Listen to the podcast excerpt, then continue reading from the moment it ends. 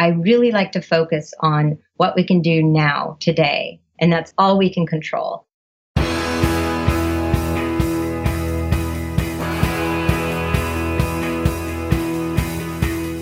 Welcome to The One You Feed. Throughout time, great thinkers have recognized the importance of the thoughts we have. Quotes like garbage in, garbage out, or you are what you think ring true. And yet, for many of us, our thoughts don't strengthen or empower us. We tend toward negativity, self pity, jealousy, or fear. We see what we don't have instead of what we do. We think things that hold us back and dampen our spirit. But it's not just about thinking. Our actions matter. It takes conscious, consistent, and creative effort to make a life worth living. This podcast is about how other people keep themselves moving in the right direction, how they feed their good wolf.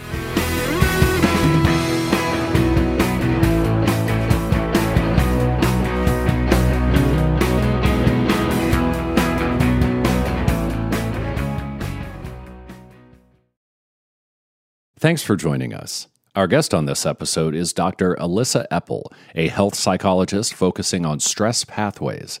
For the past 15 years, she has studied stress in the lab and in the field using naturalistic stressors and associations with an early aging syndrome.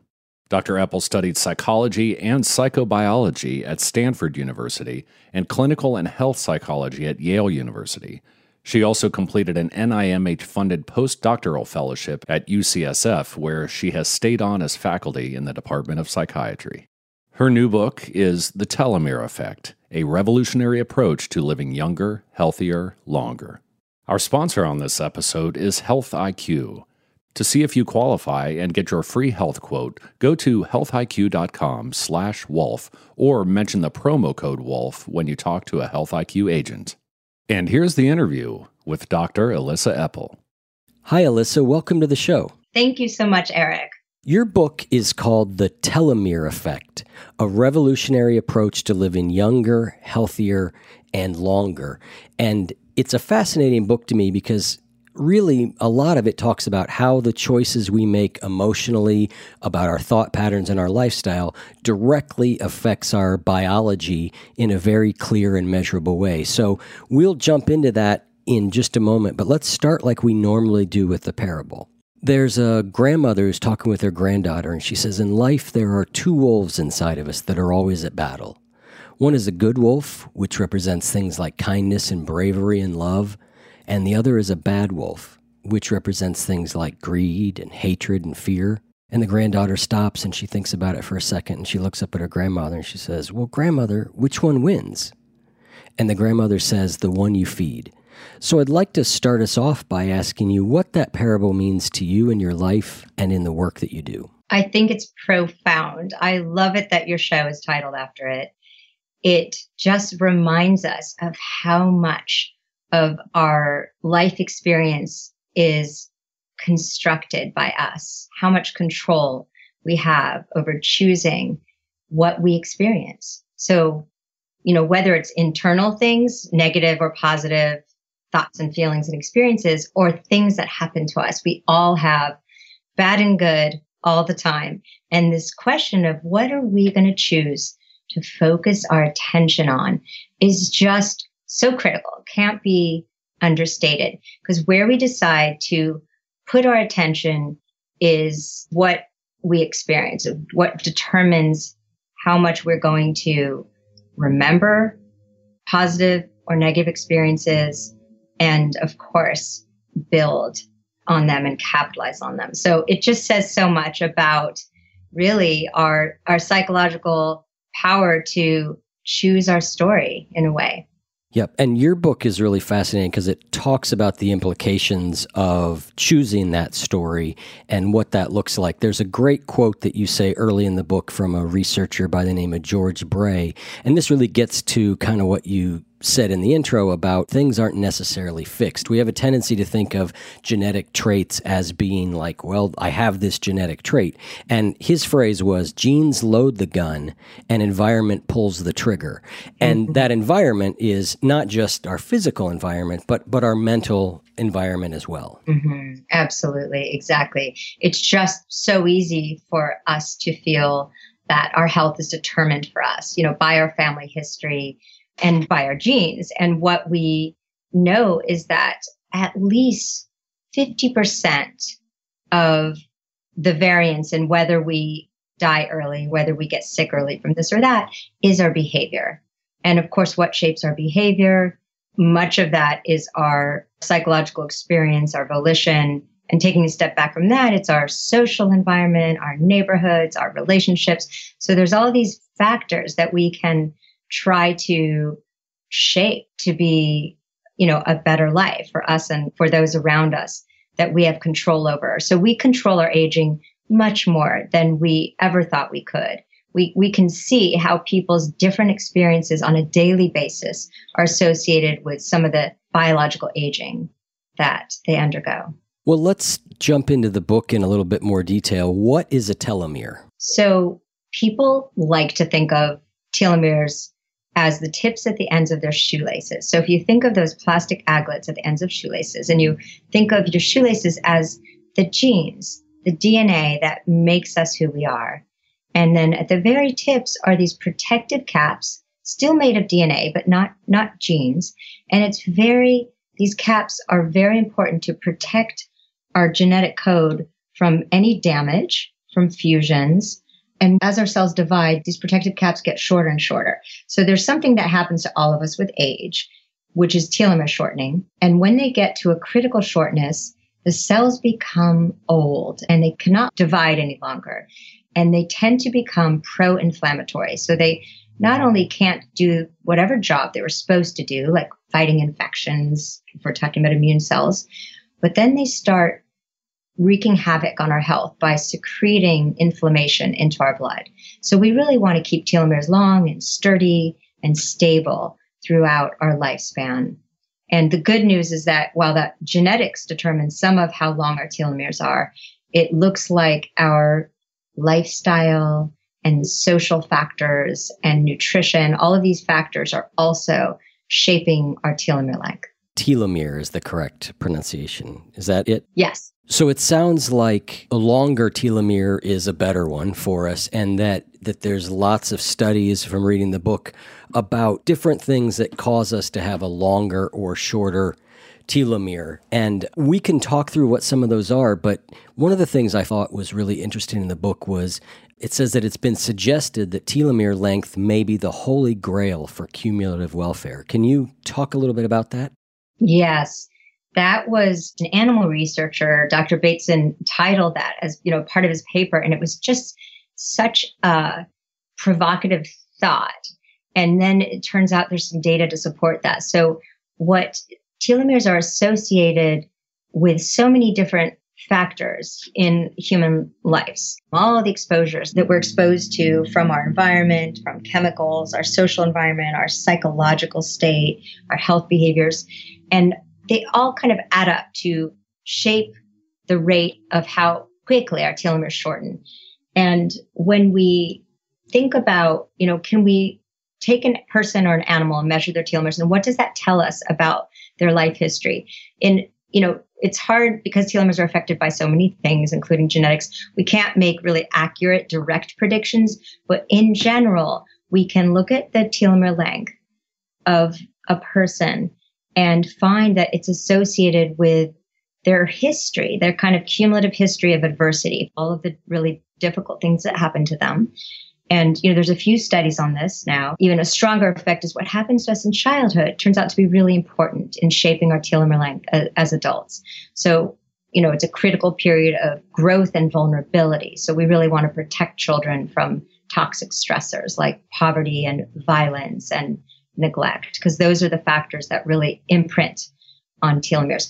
Now, Dr. Bateson was asking about animals and animal welfare and suggesting why don't we apply this to animals and really look at the quality of their life, you know, especially those who are we control their environments that they grow up in and they could be in factory farms, they could be in more humane conditions and their telomeres might tell us a clue of their welfare. So, this is not science that's kind of out on the edge. This is pretty well known, robust science. You wrote the book with Elizabeth Blackburn, who is a Nobel laureate. So, this idea of telomeres and their length and how that affects our overall health and the things that can improve those, this is pretty robust science, right? It is robust. I can tell you where there's questions and controversy too. What's robust is that there are so many studies showing that the length is predicted, the length matters. So in midlife, for example, shorter telomeres statistically predict getting diseases of aging kind of across the diseases earlier. Cancer is an exception. So it turns out for some cancers, longer telomeres put us at more risk of these cancers. There is a question of, well, is this just kind of a factor that, you know, changes with age, like so many things in our body, or is it causing aging? Is it really a mechanism? And so that's been a question for a long time. And now we know that it is definitely at least a small causal part of our aging. And we know that from these genetic studies. We call them Mendelian randomization studies. So people who have the genes for longer telomeres are less likely to get early heart disease or Alzheimer's dementia.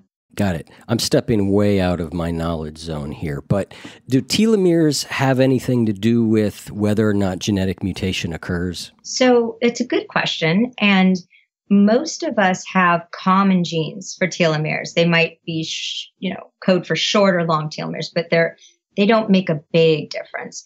And then there are some people who have these rare genetic mutations that cause them to have very short telomeres. So, you know, maybe half the amount of telomerase, the enzyme that protects telomeres, as normal people. And so we have learned from those very sad genetic conditions that people do tend to develop some, you know, pretty severe health problems like bone marrow failure, and they tend to die much earlier in life. And they tend to transmit very short telomeres to their offspring. And one thing that's so interesting is that while they might transmit the genes, the mutated genes, to some offspring, other children don't get the mutation, but they still inherit the short telomeres. And what that means is that we don't have just genetic transmission, which always occurs, but we have an epigenetic or direct transmission of telomere length. If mom and dad have very short telomeres, it appears that's passed on through the sperm and egg to what the child ends up with.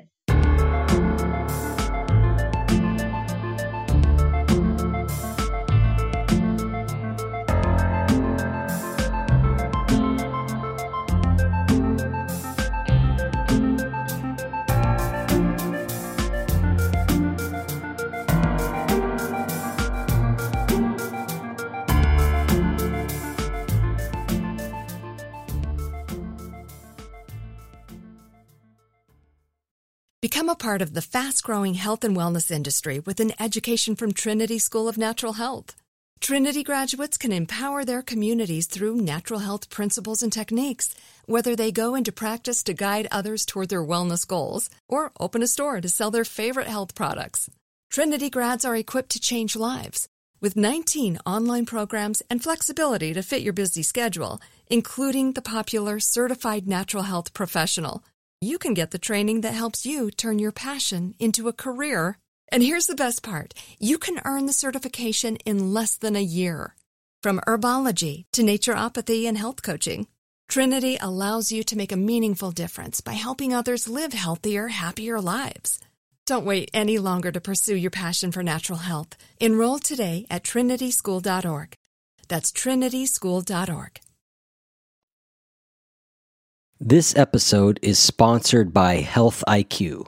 Health IQ is an insurance company that uses science and data to help you get lower rates on life insurance if you're health conscious. If you're a runner or a cyclist, if you do strength training, vegetarian or vegan, Health IQ can help you to get a lower rate on your life insurance. Health IQ can save you up to 33% because physically active people have a much lower risk of heart disease, cancer, and diabetes compared to people who are inactive. This is like saving money on your car insurance for being a good driver. Health IQ saves you money on your life insurance for living a health conscious lifestyle. 70% of their clients get approved at the top rate class, and they are the fastest growing life insurance company with over 5 billion in coverage. One of the things that you do when you sign up is to take a quiz about your knowledge of wellness, and that helps contribute to your discount. I took it and enjoyed it. And I am working with these folks right now, an agent right now on my life insurance, and they are absolutely lovely people to work with and have been very friendly and very fun to work with. So, to see if you qualify and get your free health quote, go to healthiq.com slash wolf. You can also mention the promo code WOLF when you talk to a Health IQ agent. That's healthiq.com slash wolf to save money on your life insurance. And here's the rest of the interview with Elissa Epel. Let's talk briefly. You mentioned it earlier. Talk about the role of inflammation, both in our overall health and then how that ties to telomeres. So, inflammation is really important. We think that it's one of the major kind of highways of aging, of how our bodies age. So when we're cut, we want to have a big inflammatory response to help us heal. But what we don't want is a slow drip of inflammation in our blood as we age. And we call that inflammaging. And that's what happens when our tissues get old and we call them senescent. They start secreting these inflammatory factors and that builds up. It comes from fat and uh, from immune cells, from bone. There are many tissues and cells that start secreting pro inflammatory cytokines. So when this builds up, it's feeding all of our body and organs and tissues, and it's creating a fertile ground for diseases such as cancer. So we want to be doing things to reduce inflammation, like having an anti inflammatory diet. Now, that sounds fancy. And if you look at what's anti inflammatory, it's simply this it's a whole food, high fiber diet. It's like the Mediterranean diet versus eating a lot of things like red meat, processed meat, soda, a lot of refined carbs. Those are going to be promoting inflammation in our body. It's always interesting to me. There's so much noise about diet and so many different approaches and all that. But it seems like there are a couple key principles that everyone agrees on, like eat less processed foods, and eat foods that are closer to being whole foods. then there's some variations beyond that, but at least that seems to be consistent. I could not agree more. I think that everyone is confused and you know we've got some real issues in nutrition research and one is conflicts of interest if you look at the different sides battling you often have food industry funding the side that says sugar doesn't cause disease etc so, yep i agree. It is it is confusing. I just i always like when i can find a point of common ground among a bunch of different positions because then i can go okay well that i can at least probably you know count on to some degree. And i think you know these nutritional basics that you just summarized so well they add up across whatever we're looking at we know it's this, you know, it's this high antioxidant, high inflammatory diet, let's say Mediterranean diet, that causes less of a glucose and insulin spike. So when it's less processed, we have a better, more stable metabolic response. This is the response that's better for the heart, it's better for the brain, and it's better for the telomeres. So it lines up very nicely to be a, a strong, consistent story about biomarkers in early aging as well as diseases of aging. These are all fed by the high glycemic, high carb, high meat diet, and the opposite can help prevent them. So it is not new. People want the new exciting trend, but really, you know, eating well means going to the store, buying the fresh produce and trying to have less of the tempting, you know, what we call comfort food, not abstinence, but just less of it. You know, we do these studies trying to help people with our, you know, very understandable food drives, right? We get hooked on the the highly palatable food. And so we use mindfulness skills and we try to help people deal with those cravings so that they can make the choices they want to be making. Excellent. Let's talk about depression. Uh, depression comes up in several places in the book, and you sort of summarize it up by saying the arrow likely points in both directions with depression. Short mm. te- telomeres may precede depression, and depression may speed up telomere shortening. So, what do we know about depression and telomeres? Yes, this is a great question. And it just shows the complexity of the mind body connection, how, how factors move together. So what we know is that when people have longer depression and untreated depression, without antidepressants or therapy, their telomeres tend to be shorter in a dose response fashion. So it looks like depression is causing faster wear and tear on our cell aging. But then we also know that there are, you know, several studies that show that, that people at risk of depression before they're ever depressed tend to have shorter telomeres. So a colleague, Ian Gotlib, showed this with young girls. They were at risk of depression. Their mothers were depressed. They'd never been depressed. And when he looked at their stress response, they were, they had exaggerated emotional and cortisol responses to stress, and they had shorter telomeres already, no depression. And the bigger their cortisol response, the shorter their telomeres. So we know that stress can kind of promote shorter telomeres as well as vulnerability to depression. Um, so it, it may be that the telomeres came before the depression. It may be that the animal studies suggest that shorter telomeres in the brain in the hippocampus put the rats at risk of depression.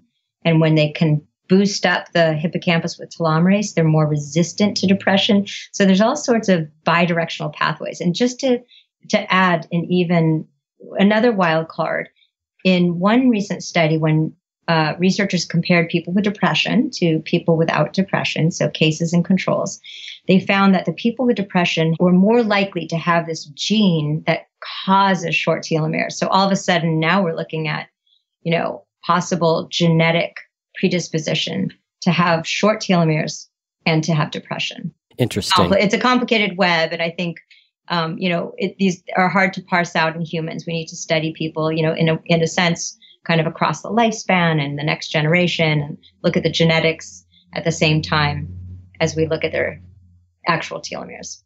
Yeah, and we're going to transition now into talking about what things people can do that can help increase telomere length.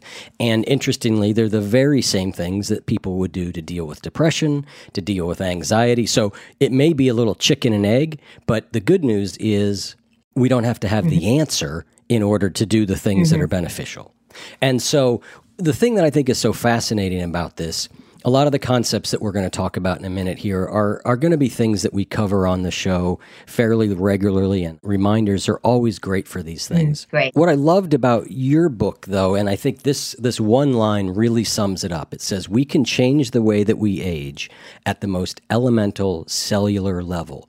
So, everything that we're about to talk about are really good strategies that we've also seen in studies that are truly working at a cellular level. Mm-hmm.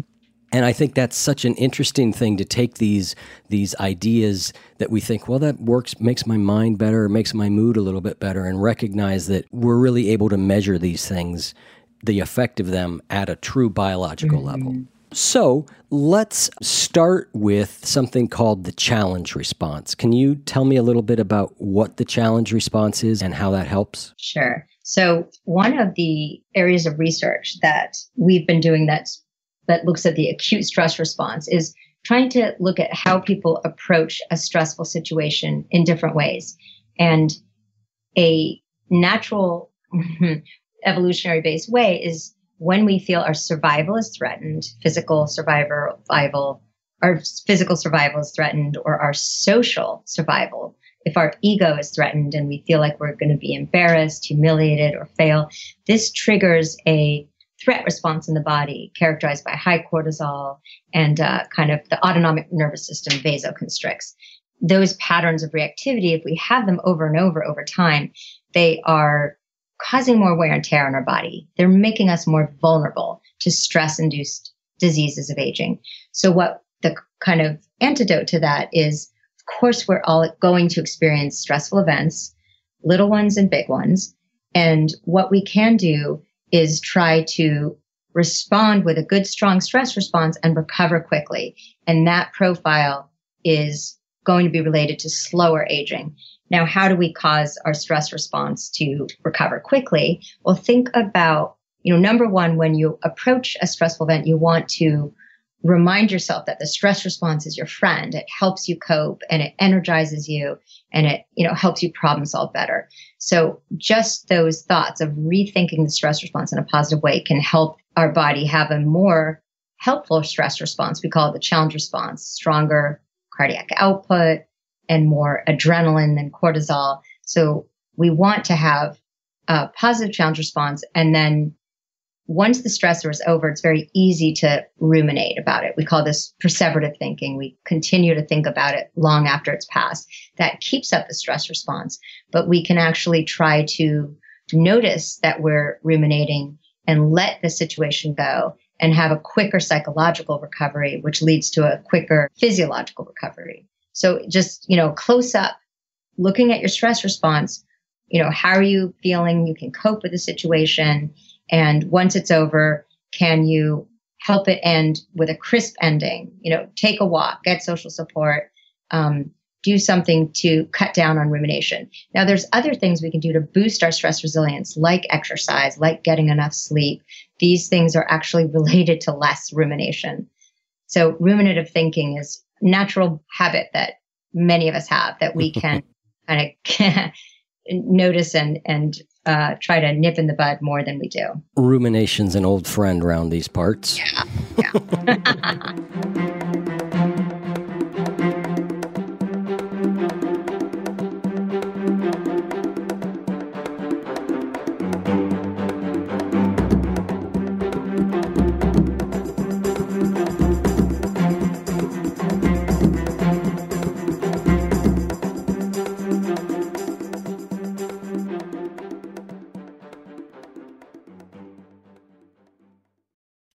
part of the fast growing health and wellness industry with an education from Trinity School of Natural Health.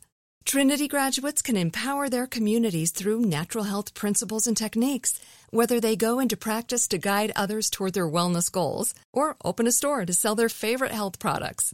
Trinity grads are equipped to change lives. With 19 online programs and flexibility to fit your busy schedule, including the popular Certified Natural Health Professional you can get the training that helps you turn your passion into a career. And here's the best part you can earn the certification in less than a year. From herbology to naturopathy and health coaching, Trinity allows you to make a meaningful difference by helping others live healthier, happier lives. Don't wait any longer to pursue your passion for natural health. Enroll today at trinityschool.org. That's trinityschool.org. There are a couple of these that fall under the category in my mind of perspective, of getting a different perspective on things, which I always think is so helpful. And one of them is called linguistic self distancing. Can we talk about that? Yeah, that's research by um, colleagues of mine, um, Oz Ayduk and Ethan Kross. And so what they've shown is that when they bring people into the lab to kind of relive a stressful situation, if they help them take perspective on the situation, the, pers- the person actually looks much more stress resilient. So they can do visual distancing, they can watch the situation on a movie screen, they can um, do linguistic distancing, they describe and replay it, talking about their responses in a third person, a very analytical way that actually reduces their emotional response, gives them perspective um, they can do time distancing and they can ask themselves, is this situation really going to affect me in five years? Usually the answer is no. So while it seems like a crisis at the moment and our body's responding as, as if our survival depends on it, when we remind ourselves that we are, this really in the big picture doesn't make a difference, right? And we shouldn't sweat the small things. This helps people rapidly recover from the stressful situation. So it's helpful just to kind of take a step back and you know realize it's not about avoiding stress. Stress is inevitable. We all are going to face challenges that are unpredictable that come up at different times in life. And it's really about coping with it in a way that doesn't amplify the stress in our mind and continue it the whole day. Even while we're you know sleeping we can be more kind of vigilant and aroused. And really there's always the next moment when we're not coping when when an immediate crisis is over when we can find peace in that moment and we can be finding you know joy even though we might be dealing with a terrible chronic situation. So there's always momentary relief and momentary absorption into the moment that is so important for our bodies and respite from chronic stress Yeah, I love the time distancing. You don't even have to go out to five years. I think a lot of times I'm like, will this matter in five hours, five days, five weeks? And in a lot of cases, I'm getting upset about something that in five hours I probably won't remember, like being stuck in traffic or, or other things. So time distancing is a great one. And what you were saying there about the stress response reminds me of some studies I read where it's not so much the stress that's the problem, but what we think the stress is going to do to us also. So our belief in what stress does has some of that. And that gets to the challenge response. Instead of thinking this is awful, I'm stressed, and boy, it's going to have so many bad effects on me, to look at it as, okay, this is, as you mentioned, priming my body or or getting me focused. And and even that, thinking of it differently, just lessens the impact that it has. Mm-hmm.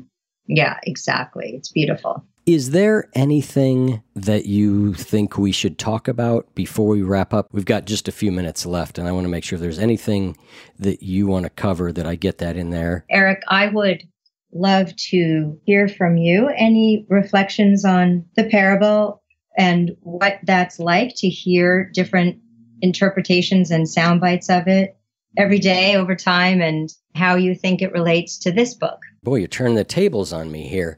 Good at that. You're not supposed to answer a question with a question, I think, is the phrase. Um, it's interesting. The way I think it relates to the book is kind of as I mentioned a little bit earlier that, you know, the parable is about making choices. To me, it, it, its heart, and I think the reason it's a parable is because it you hear it and you almost immediately understand it on one level what it means. You're like, oh, it means that I have to make choices and decisions what I do with my, you know, my thoughts, my behavior, and my emotions. To the extent that I can work with those things, I should. And I think the the part of the book that I loved was that you're covering a lot of the same ground as far as the things that you do to work with your thoughts, your stress, your emotions. Mm-hmm. But I really love when it's that concrete ties it back to biology. And I also love that a lot of what you're showing is that these telomere lengths can be modified. So it, we're not just if I just if I have shorter telomeres doesn't mean that I'm doomed. right, I'm not doomed.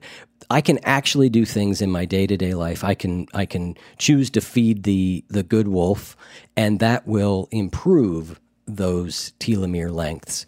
And so that we have a choice in what we do and not only do we have a choice that choice actually makes a difference. Mm, beautiful. You said it so well. That is a huge theme of the telomere story and you know and how our aging is so malleable. Lots of people like to know what their telomere length is and and there's nothing wrong with that. I don't know how you know the tests aren't necessarily that accurate yet. Um, and i'm the t- i'm the type of person who i don't really want to know mine because I know where I've been and they're probably short. And I really like to focus on what we can do now, today. And that's all we can control. And so, really, even if someone has very short telomeres because they've had a lot of childhood hardship, that's not worth measuring them to see that because what matters is that what they do today can be changing up that system, can be increasing the telomerase, can be reducing the oxidative stress and the inflammation. These are things we can control. Yeah, that's a great point. I was going to ask can people measure their own? But I agree with you in general. I don't think that's a particularly useful approach. It's much more about what can I do now to mm-hmm. improve that situation. Although it would be great to see a lengthening over time so that you yes. knew that what you were doing was having an impact.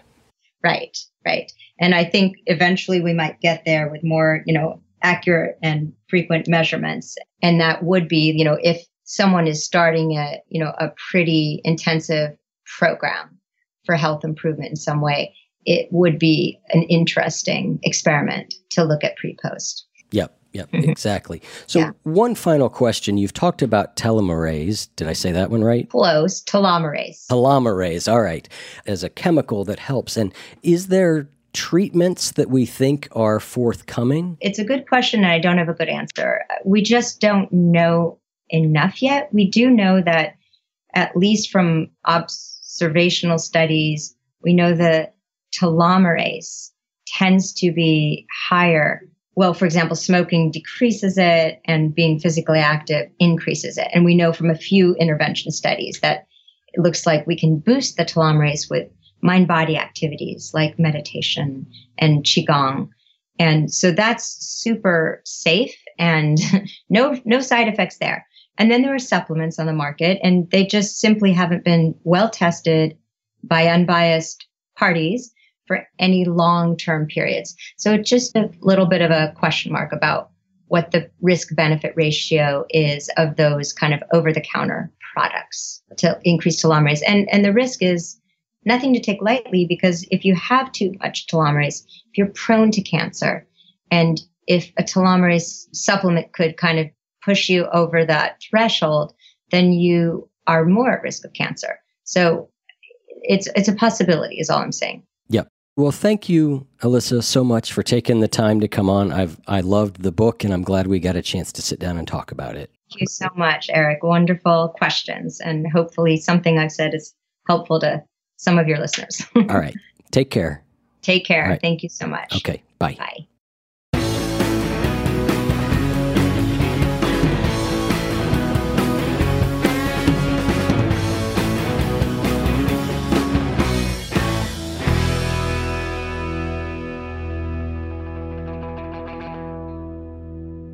If what you just heard was helpful to you, please consider making a donation to the One You Feed podcast. Head over to oneyoufeed.net slash support.